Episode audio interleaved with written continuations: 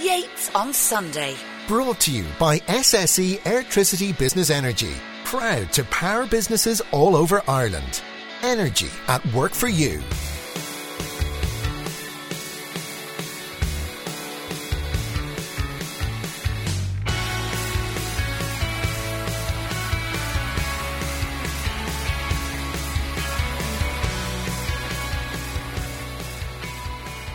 Every week at this time, I introduce you to someone to have a considered chat of 25, 26 minutes, uh, which is not your normal on radio or TV, to get behind uh, the persona, uh, to find out about the person, and to learn about how we need to face our nation's problems. Today, it's a great pleasure to introduce a man who is economist, but really a rock star economist, a writer, a journalist, a broadcaster.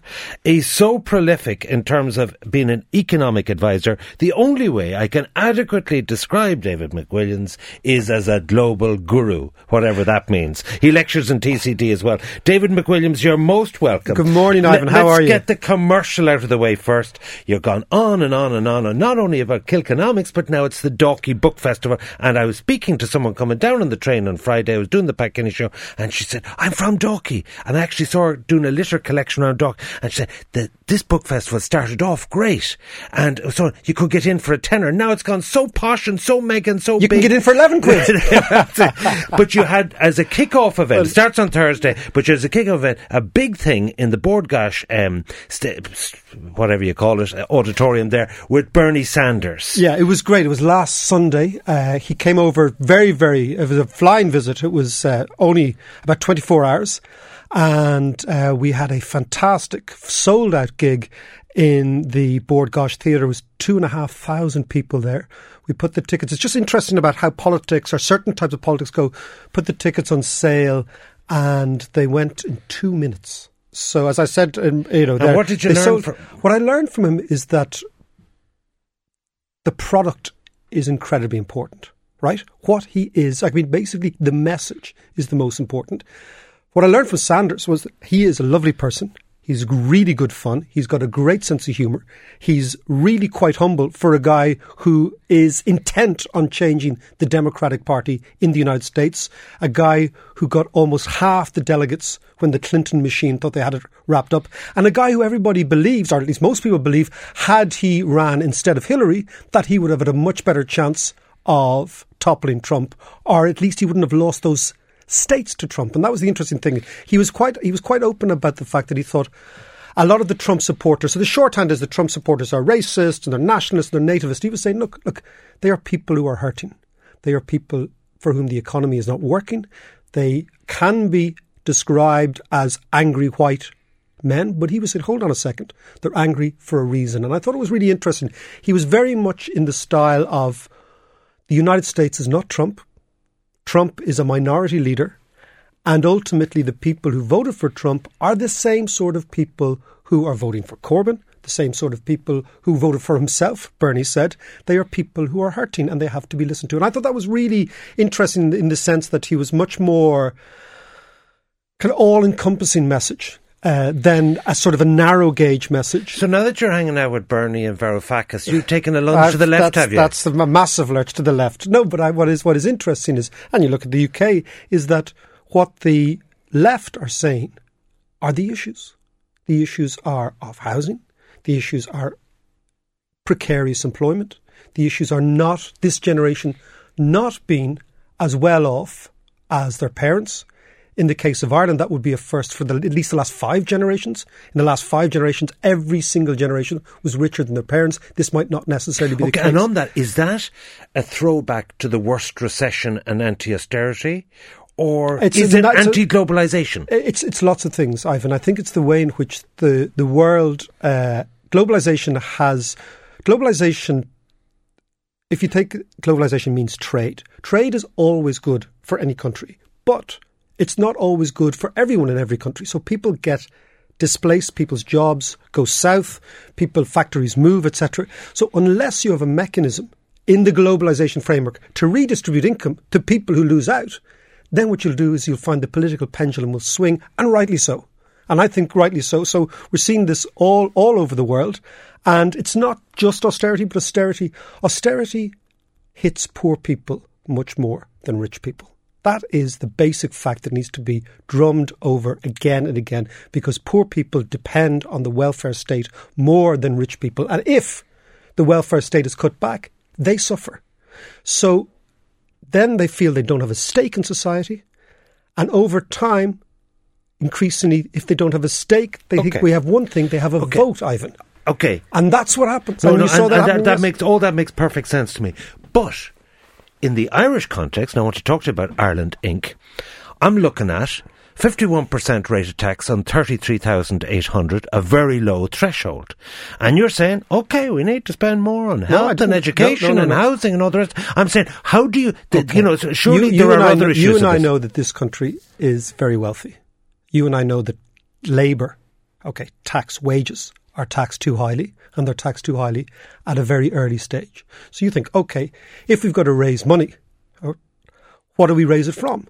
Well, if we decide to raise the lion's share from wages, then very, very clearly people like people listening to the programme will find themselves at modest wages paying ridiculously high levels of personal income tax. So you change that and you tax other things. So they won't pay for water. That's a political failure. Right. But That's I'm not- saying the that's not- widening of the tax base in terms of that You, you need work. to widen the tax base on the one hand, but the, the mo- the most important thing is to figure out. And this is what I'm always very interested in looking at all the shenanigans about, you know, the new government and the new cabinet and all that sort of stuff. Is the most important thing is figure out what do we do in the world. Ireland's in yeah, place. What do we Okay. do? We'll? Like everyone's, everyone's got to figure out what do we do? How do we make a crust, right? Then once you figure out how to make a crust, you try and make a crust, and then you can say, okay, crust made. Let's figure out how Okay. we can actually create a society around that. Now, what I find very interesting uh, is that a lot of the discussion in Ireland about the Department of Finance and all this sort of stuff is kind of a discussion about accountancy. You know, who gets a little bit of money, who gives it here, who gives it there. What I'd love to hear is the notion of the new Taoiseach and the people around him saying, okay, this is the 10 year plan for what we do. This is Ireland's calling card. This is what we do for a living. This is what we're good at, and this is how we're going to position ourselves in that globalized world where everybody, Ivan, everybody is in competition with everybody else. And what I hear, unfortunately, is sort of kind of low rent accountancy, which is, you know, oh, at the end of the day, the national accounts give us X amount of money to spend. We're going to spend this on this, that, and the other. So we're talking about what economists talk the residual, the bit that falls out at the end, rather than the big picture. Okay. And I think, you know, when Well, I look I- at can I probe on but, that? but when I look at. Ireland, you know, and I and I do travel around a lot. You know, there's so many things that are good in this country. There are so many things that actually work in this country, and we need such a small amount of.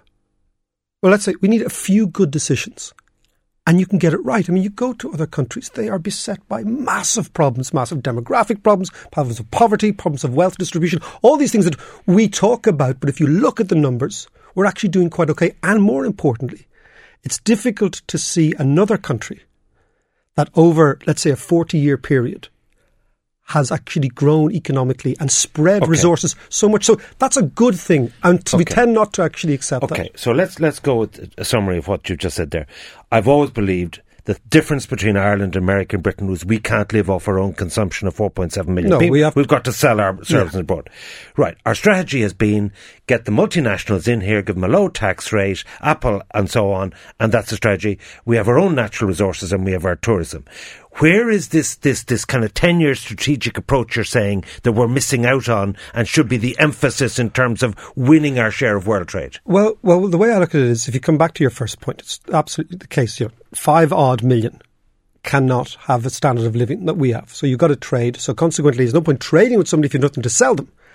And that's why importing American corporations and American brands made here to sell to Europeans is a good idea. It strikes me that over the course of the next couple of years, there's two or three things going on. There's these three big relationships we have one with the United States, one with the United Kingdom, and one with the EU. And I regard them as being equal. I don't regard the EU as being any more or any less than the relationship with the UK, and I don't regard the UK being any more or less than the relationship with the US, and vice versa. So there's basically we're kind of sitting on top of of of of, of a stool with three legs. Now, the question then is if you look to the United States, is there going to be any change in America which will profoundly impact on that strategy we have of bringing in American capital? And there probably will be, because Trump has said, now he said a lot, but he has said that over time he will bring down the rate of corporation tax. And we think he can probably do that because the Republican Party is really behind that. Okay. Then we think, okay, in the EU, is there a problem? Is there anything going on? You say, well, Macron, who looks likely to win very handsomely today, is a federalist. And you've spent time in France. Yeah, I've spent a lot of time in France. And Macron, the interesting about Macron is is, is that uh, he's a federalist. He, Macron, Macron's a populist like any, any other. He won't say anything that will endanger any constituency. That's his thing. And but he does want to uh, accelerate European tax harmonisation. We know that. Which we don't want. Which we don't want, right? And then, of course, with the UK, which is now, I don't think any country in my adult memory has been so badly affected by political and personal calculations than the UK in the last 12 months, whether it's Cameron so going... Us being collateral damage. Eh, it, whether it's Cameron going for the for the okay. referendum or whether it's May going for the election. Okay. So, these so we've got these three so relationships. What do you think? Okay, uh, I got so that. I What's our strategy this, going think, to be? I think what we should do, I think the relationship between the nation state okay, us, the sovereign state, and the corporate world is going to change over the next couple of years in the sense that we have to come up with something quite different. Now, if you look at the American multinationals, now you've asked me a specific question, the American multinationals um, earn $100 billion in profits in this country. That's the last figures from the American. Uh, from from the American official statistics, they pay 4 billion in tax. They're meant to pay twelve and a half, paying twelve and a half. So eight and a half is kind of missing. There's a lot of money which is missing.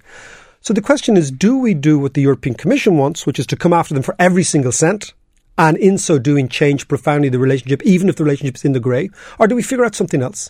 Now, I believe we've an amazing opportunity, and I'm working on this for a, in a different country, in a different context, uh, to say to the Americans, okay, you make 100 billion in tax here, or, or in profits, Profit. you pay four, there's eight missing, why don't you pay us that eight in stock? okay, in stock. Because if you look at what the American corporations here, we've got the hundred, hundred most profitable corporations in the world operate here. I mean, their we take shares price, in their company. We take shares in their company and we put it into a sovereign wealth fund. Okay. Because the problem in Ireland is wealth. But it's not wealth that old people in retirement. It's wealth for young people. Young people don't have any wealth to start businesses. They don't have collateral. They don't have any startup capital. They don't have any of that. And that's where the bottleneck is. So could imagine, so stay with me, stay with me. So you take the 8 billion in shares and you leave it. So they might say good luck and goodbye and say from the way home we're out here because we only want to pay 4 billion. Why would they do that? Suddenly you're speaking their language. If you, you and I know that if you want get, to get people to do what you want, you solve their problems, right? You don't give them more problems, you solve their problem. Okay? So they have a problem, they make lots of money in Ireland, but the European Commission is after them. Okay? So what we say is we have a new strategy and that those those shares, which have think about how how enormous the wealth contribution of the shares of Apple oh, no, and Google and Facebook, and you put it in a, a wealth right. fund, and that is a wealth fund for the country. So, so, so we oh, regard okay. we regard the multinationals as like a one-off piece of good luck, like the Norwegians did when they found oil. Okay, and you create permanence. The problem with no, is a very innovative idea, and that, I, I, and, and, and, all you uh, need okay. is one. Okay. one and so that, that's your response to, to, to, Trump in terms of keeping the FDI and growing the FDI here. What's your response to Brexit? Well, I think I've spoken to you before about this. I am not as negative on the what I call the UK, the English economy. Right? It's not the UK economy; it's the English economy. Because basically, Scotland, Wales, and Northern Ireland are supplicants. The English throw off the surplus and then they give it out to the regions. That's that has been the deal uh, since the 1950s. And London is giving to Sunderland. And London is giving to Sunderland. But I mean, the, the, basically, we're talking about the, the, the, English economy here. I have not been as negative as many. I mean, when, when Brexit was voted in, when was last in the referendum, the official reaction in Ireland, the mainstream, was this calamity that, that Britain will collapse and. And, and they'll have an immediate recession and etc. etc. Et I, never thought that was going to happen. Sorry, uh, a lot of people tell me in London recession is just underway. Well, the point it may is, be delayed the, reaction. Well, the point is, the point is, I think the UK economy is stronger than most people think. Okay, I don't think Brexit will derail the UK economy, but what Brexit does is it provides profound uncertainty. An uncertainty can be capitalised on by the country that offers certainty. And if the country that offers certainty and stability is living beside the UK, then clearly the 50 50 investment decisions that have been taken, not just by multinationals from America, but by British companies thinking, hold on a second, we're exporting to Europe. If this hard Brexit happens, you know what, we may well have to have a location elsewhere. Okay. We should be looking at Britain's uncertainty, insecurity, and instability as a one off opportunity to actually open our doors. Because again, when investment Well, as you decisions, know, when I could investment name a litany of insurance and finance companies who looked Ivan- here, looked at Luxembourg, looked at Brussels and Amsterdam, and didn't, and Frankfurt, Okay. and didn't come here Ivan, when- because the property prices were too high and the marginal tax rates were too high.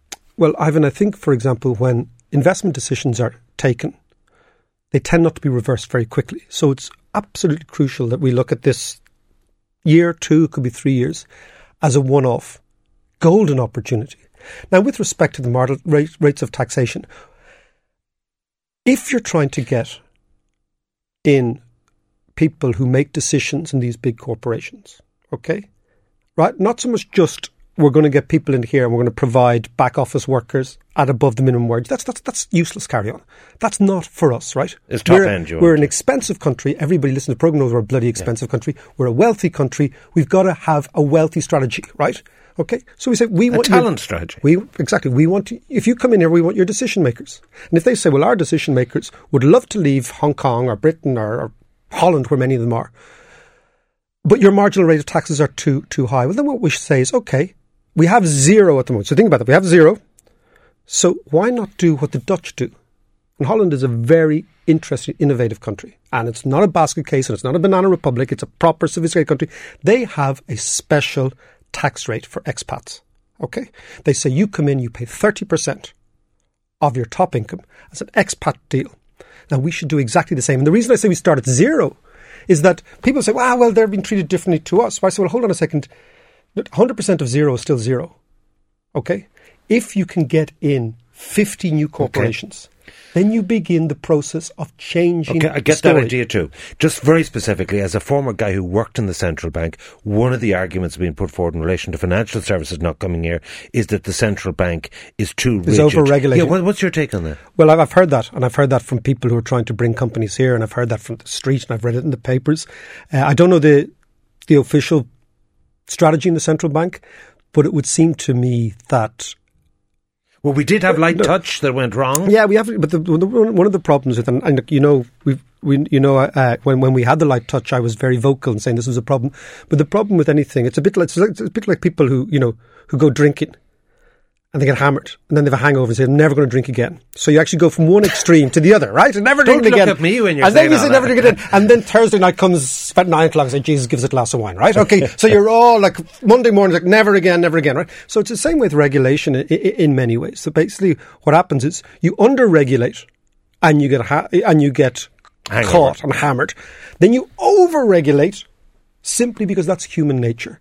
And I think the central bank should set up a separate but when I say a separate, I mean a real, like, like, like a sort of a crack unit that says, okay, we are going to take low hanging fruit and we are going to talk to them and facilitate their entry into the Irish market. And if that means changing our basic rules, the one size fits all, well, then so be it. We're small enough to do it. They've God knows they've enough people down the central bank now. I believe the central bank has expanded, you know, in, in multitudes in terms of Exponentially. exponentially. So, But you're saying more user friendly. absolutely. I mean, this is an opportunity. It's a bit like having a shop, and everyone's knocking down the door and say, "Can I come in?" And you say, "No, sorry, I'm closed for lunch." Let's talk about our domestic problems. Uh, housing. A couple of questions. Is there a bubble? Uh, it seems to me that there isn't a, a credit fuel bubble, but there is a crisis of imbalance between supply and demand. Uh, people have known this since 2013 that we need to build, you know, ESRI 30, 40,000 houses a year. Where's the solution here? Build council houses. Really simple. Okay, building houses seems to have been something that most societies have got the hang of and are able to do at a reasonable cost, at a reasonable price to people. Okay? This notion that we are getting ourselves tied in knots over this can't be done, this can't be. Of course, look, basically, the problem with the market in terms of housing is that for people without houses, okay, if house prices rise, they don't have enough income to buy them. But for people with houses, if house prices fall, it impacts on their wealth to buy other things. So we're stuck in a generational and some would say serendipitous problem where those with houses and those without houses are actually advocating for two different things. As long as you decide that houses can only be provided in the private sector and can only be provided in the way in which I take out debt, you give me money, I give that to the person who buys it. So basically, debt is at the core of all this. So once you take debt out of the equation, you begin to change housing totally. And the way in which you do this is you build council houses, as we built in the past. And you can call them social houses, you can call them mixed residence, call them what the hell you want. But at the end of the day, accommodation is the issue here, not housing. Take Who housing pays? out of take housing out. Of, now it's The very taxpayer. interesting. Who So- pays? So, that's very very interesting. Uh, you could, for example, engage. Should everyone want a free house? you then? could gay. No, well, that's not true. Actually, a lot of people don't want free houses, and that's the very interesting thing. And that's what you come into human psychology and class and all these sort of other things. But if the state is really serious about fixing the housing problem, it has to then provide low cost houses initially at a loss to the state. Okay. In the same way as it provides all sorts of things at a loss, right? And the, the reason it has to do is it has to change the market psychology totally. But you could very easily go to the credit unions and say, okay, credit unions, you're sitting on 14 billion of deposits. For some bizarre reason, and Ivan, I don't know if you have the answer, I don't. The central bank has debarred the credit unions for operating in large scale uh, housing. Okay? Yet it's happy to facilitate vulture funds coming in and buying large scale housing. Now, I can't understand that at all. Is that because of credit risk? But the credit risk has to be much, much. You know, basically, if you think about credit risk, poor people default much less than rich people. That's it. Right? We know that that poor people do not default as much as rich people. Right. So the the notion that the credit unions have a massive credit risk is totally illogical and not at, in any way square with the evidence. Because if you look at the banking system in terms of the banks collapsed, the credit unions did not collapse in the main. Two or three of them did. Okay, but in general, the basic idea of you take a small amount of money from lots of people and you give out a small amount of money to lots of people tends to be a very good way of banking. When you give a lots of money to a small amount of people, they default and the whole thing goes. So let's come back to the credit unions. The credit unions is the well, it seems quite obvious to me, is the part of the solution. The credit unions need an income. Okay, because if you give money to the credit union now and interest rates are at zero, the credit union can't give you any income back, any interest back. So why don't you use the credit unions and the money credit unions as the financer for a cooperative, cooperative, which is again done in Netherlands and hmm. Austria, housing system, and you solve the problem. Okay. Some quickies because I just like to, you know, you do set yourself up as a pundit in terms of you predicted the, the crash and so on. Interest rates for the next three or five years stay as they are? Go I think up? they'll stay. I think they'll stay low as long as as long as the European economy doesn't go gangbusters. And although it's recovering, um, it doesn't look as if it's recovering in But any surely with the way. Fed and Yeah, so but- on, they're all indicating yeah, but the not zero but- interest rate cycle but is yeah, over. Yeah, yeah, but I mean, And that will cripple a lot of people. we're, we're not we're not we're not close to, um, you know, m- big single digit increases in interest rates. So two, the three, ceiling- four percent. the I- ceiling yeah, is it'll be at very low. three. Yeah, yeah. Okay, bubble or no bubble? OECD There is, says there there is, might be there is no bubble, but that doesn't matter to people who are actually trying to get a house, right? A bubble is, is only something that basically credit inflates the house prices, Ivan, and then the lack of credit, credit disappears and the house prices fall off a cliff like happened here.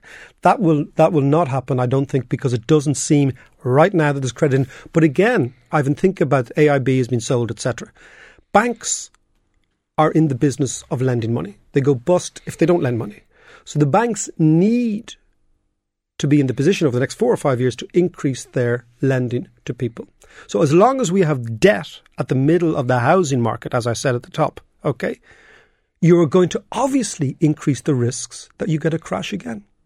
global economy. Um, there's different It's- views. That America's heating up, that China's teetering on the edge of a crash. What's your sense the- of the, the- global the global economy? Set is- a steady, fair. Yeah, it seems to be. It seems to be steady. It seems to be fair. uh, because the quantitative mo- easing has to end. It has to end, but I mean, again, it could. It, it, there's no reason to believe that quantitative easing and its end needs to necessarily presage a recession. There's no reason to believe that. People say the stock markets in the United States look a little bit overvalued if interest rates were to rise. My big fear is that Trump, having gone after the CIA, will go after the Fed. And this is an interesting issue. And, and we could spend about. an hour on that. I'll give you th- 30 seconds to plug the Dalkey, whatever it is. The Dalkey, whatever it is. Ivan, the 30 seconds. We've gone from selling 800 tickets to 13,000 in six years. So it's growing very, very rapidly. And we have an extraordinary bunch of people. One of the people uh, who I've just finished a, a, book by is the guy who won the Booker Prize, the last Booker Prize, Marlon James, a Jamaican writer. Uh, we were really lucky to get him. He's over on Saturday evening. He's been interviewed by an old mate of yours, Mariella Frostrup, Ivan, and uh, I suspect that'll be a wonderful, wonderful event. We also have on politics, we have an amazing uh, event on Friday morning called A Citizen of Nowhere, which is what Theresa May called the people who voted to remain. And David Goodhart has written probably the best selling political book in the UK at the moment called A Citizen of Somewhere and a Citizen of Nowhere. What's really your, What's your website? dalkeybookfestival.org. My thanks to the inimitable, energetic, intellectually superb David McWilliams. Thank you with all your many hats on. Long may you continue to prosper. Yates on Sunday. Brought to you by SSE Electricity Business Energy. Proud to power businesses all over Ireland.